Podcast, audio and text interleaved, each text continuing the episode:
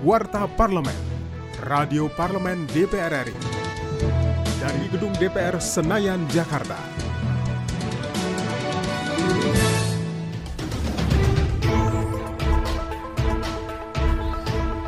DPR RI mendukung kerjasama Indonesia dan Swedia untuk meningkatkan kemampuan dalam menguasai teknologi di bidang pertahanan. Hal tersebut dikemukakan oleh Wakil Ketua Komisi 1 DPR RI, Abdul Karis Almasyari, usai rapat dengar pendapat umum dengan para pakar di Komplek Parlemen Senayan, Jakarta. Ia menyampaikan pembahasan rancangan undang-undang kerjasama bidang Indonesia-Swedia mendapatkan dukungan dari para pakar untuk dibahas lebih lanjut hingga menjadi undang-undang. Selain itu, beberapa kampus di Indonesia sudah menjalin kerjasama dengan Swedia.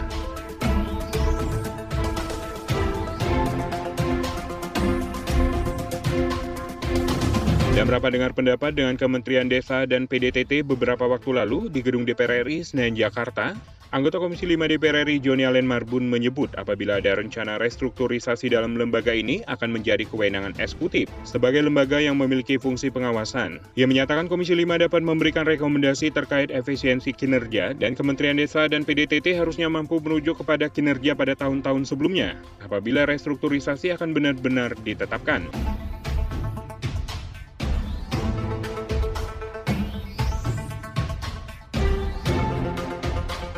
Anggota Komisi 6 DPR RI Herman Heron menyoroti realisasi anggaran Kementerian BUMN per 25 Agustus 2020 yang baru mencapai 38% atau sebesar Rp101,7 miliar dari pagu anggaran Rp266,3 miliar di tahun 2020.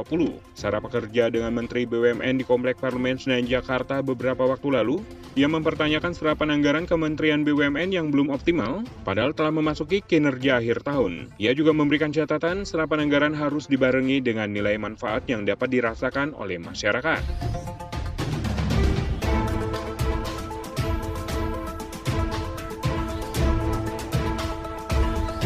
Demikian Warta Parlemen, Produksi TV dan Radio Parlemen, Biro Pemberitaan Parlemen Sekretariat Jenderal DPR RI.